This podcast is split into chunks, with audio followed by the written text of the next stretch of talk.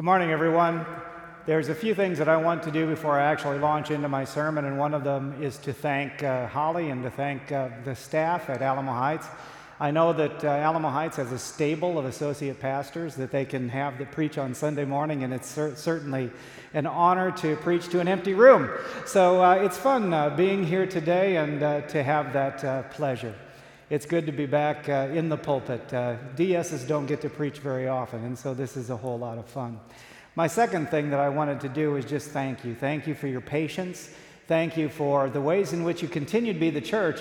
Even though you may not be physically present in the building, you still are the church in many different ways, and I see that. So thank you. Today is an exciting day. It's the day of Pentecost. It's the birthday of the church. It's a little north of 2,000 years old right now.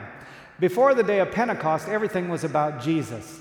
In Jesus' birth, his life, his teachings, his actions, his death, his resurrection, it was all about Jesus. It was all about Jesus speaking about the kingdom of God, living out the kingdom of God, participating in the kingdom of God.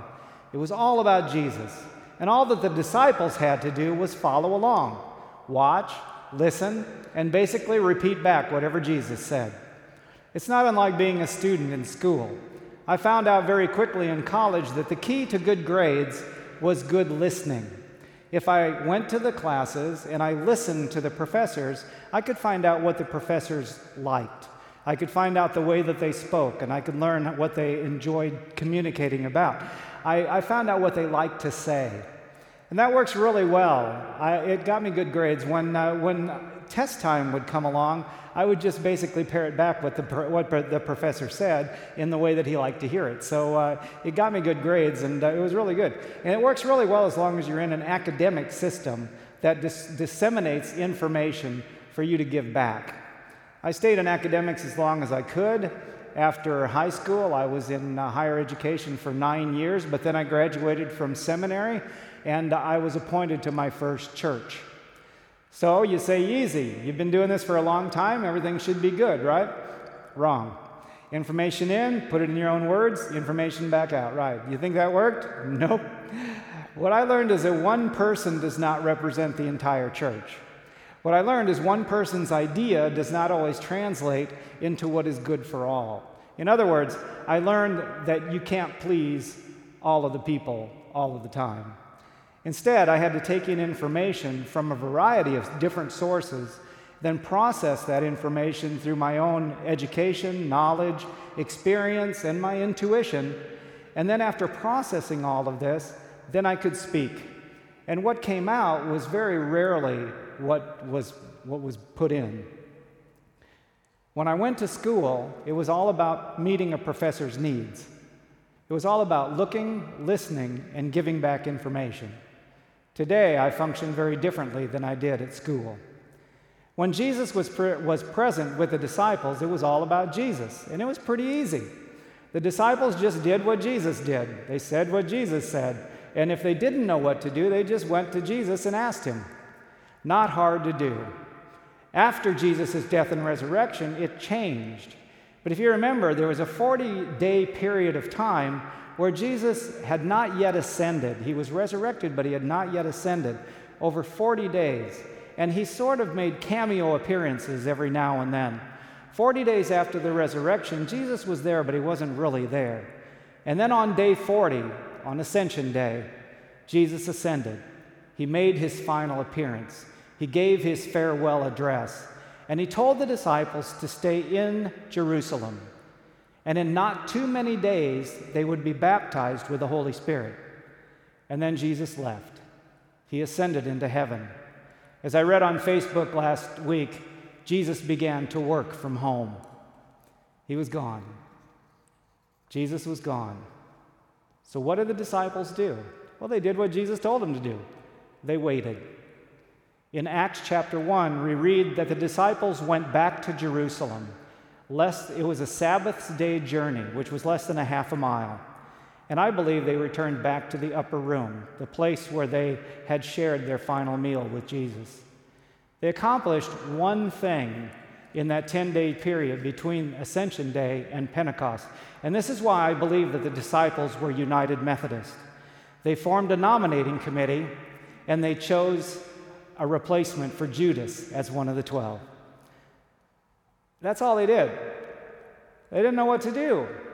Before Jesus, they had Jesus. They always had Jesus. Before, all they had to do was to do what Jesus did, say what Jesus said, and if they didn't know, go to Jesus and ask.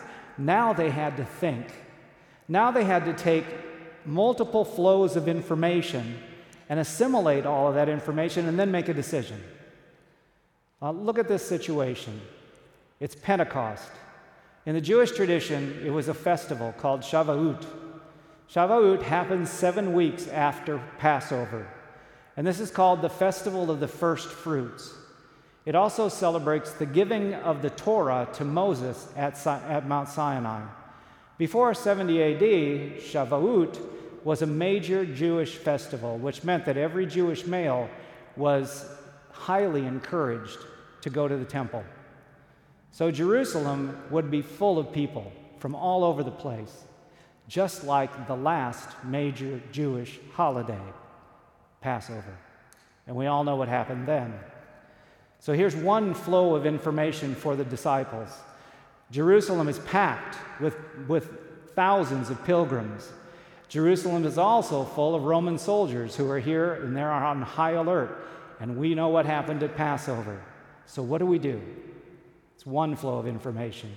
Here's another flow of information. Jesus' last words were, "Stay here, stay in place, wait for the baptism of the Holy Spirit." A second flow of information. What do we do? How do we respond? It's kind of like responding to COVID, isn't it? You get all of these multiple flows of information. You're not really sure what to do. What do we do? It's kind of like the situation that we're having with all of the racial unrest and the protests. What do we do? What is the correct response?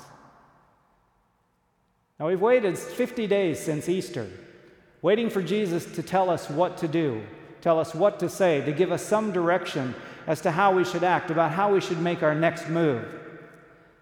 When you're used to following orders, it's very difficult to give orders because of this information thing. Humans are built to follow orders. Any large-scale military action is more dependent upon the order and discipline of the troops than on technology or troop numbers. We are built to follow orders. And the disciples were good soldiers. They knew what to do when Jesus was telling them what to do. But left to their own, having to receive and assess varying flows of information, that made them freeze. Then came Pentecost morning. The disciples huddled together in that upper room, frozen. And suddenly from heaven there came a sound like the rush of a mighty wind, and it filled the entire house in which they were sitting. Divided tongues as of fire appeared among them, and a tongue rested on each one of them. This was the promise that Jesus had given to them. This was the baptism of the Holy Spirit that Jesus had foretold. This was the moment that the disciples had been waiting for. This was the gift that was going to allow each of the disciples to turn away from self-preservation and turn back toward Jesus. This was the moment when the disciples could turn away from self-protection and turn back toward Jesus. This was the promise. Turn away from your fears and failures. Turn away from your weaknesses and worries. Turn away from your uncertainties and your insecurities and turn toward Jesus.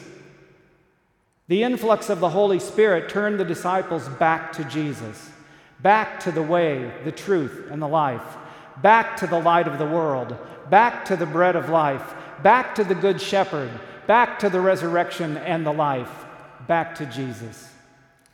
And as that mighty wind blew through the upper room, and as tongues of fire lit on each disciple's brow, the result was the input of new information, which turned the disciples back to Jesus and expelled them from the room. They were filled with the Holy Spirit, and then they were sent out by the Holy Spirit. They turned back to Jesus, and then they were sent out. They were cast into the streets that were jammed with Shavuot celebrations. Jewish people from every known corner of the world, from north and south and east and west, all gathered together. Peter addressed the crowd with his 11 interpreters, a veritable United Nations of listeners. And what did Peter preach? What did he say? I abbreviate what's in the Bible. Jesus of Nazareth, a man attested to you by God with deeds of power, wonders, and signs that God did through him among you, as you yourselves know. This man handed over to you according to the definite plan and foreknowledge of God, you crucified and killed by the hands of those outside the law. But God raised him up. Filled with the Holy Spirit, filled with new information, Peter makes a decision that if God can act in Jesus by raising him from the dead, then why can't God act through Christ and raise Peter as well? Why can't God, who made this paradigm shift in Jesus Christ, make this same shift in you and me alike? Death is not the end. Suffering is not the end. The tribulations of today, the threats of tomorrow, the aches and pains of the present are not the end. If God raised Christ from the dead, if God has changed the paradigm, then why can't God do the same for you and me? Death is not the end. God is the end. Peter takes in new information, considers the information, and makes a decision. And what is the decision? Peter argues to the crowd in Acts 2, you know what you did. You know that you turned your backs on God. You know that you chose the human will to power over divine will. And the result is you crucified Christ. By our sins, we crucify Christ. We let him down. We don't live up to his example. We put ourselves first. We crucify Christ. The crowds answered, "What should we do?" And Peter responds, "Repent, turn. Turn from your old ways and turn toward," you got it, Jesus. Turn back to Jesus, because he will never leave you abandoned. Turn back to Jesus, because he is the way, the truth, and the life.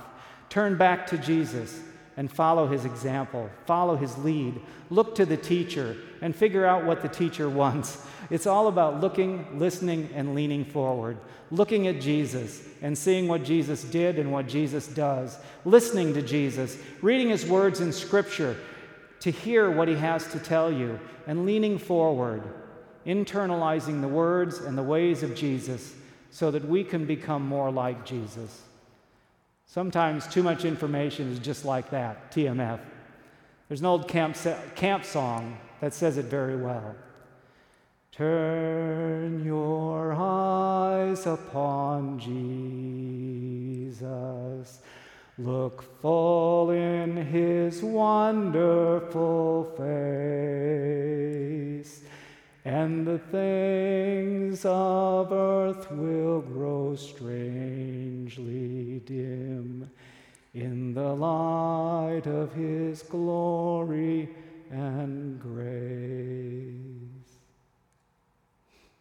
It's fun singing in an empty sanctuary.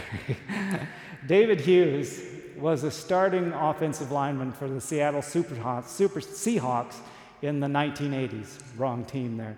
Hughes was asked to speak at a men's Bible study, and his first words to the men's Bible study were these: I'm more scared talking to you today than I was ever preparing for a football game.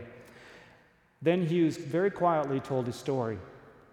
His father was a policeman who was killed in the line of duty when Hughes was 11 years old. As a youth, Hughes thought that he had to be strong. He thought that he couldn't cry. And throughout his father's funeral service, where there was a huge police escort, 11-year-old Hughes remained stoic.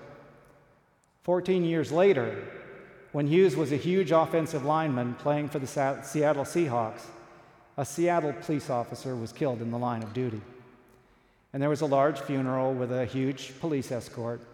And Hughes happened to be driving to football practice, and he got caught in the cortege. And he pulled over to the side of the road, and he stopped, and he saw all of the police cars going in front of him. And this 14 years after his father's death, he sat at his steering wheel and cried. He finally released all of the emotion that had been built up over 14 years. And while he sat in that car and he cried, he prayed to Jesus, and he asked for Jesus to come back into his heart. Today, Hughes pastors a church in Washington State, and he coaches a high school football team. Turn your eyes upon Jesus, because with Jesus there's power. When we have information that comes in from various places, we try to assimilate all that information in order to make a decision. Look to Jesus. Look to Jesus. Listen to Jesus. And then let Jesus speak through you. Amen. Let us pray. Lord, we pause for a moment, and we give you our hearts. We look to you in this world, Lord, this world that seems to be so out of control. Lord, help us to see you first. Help us to look at the world through the lens that you provide for us.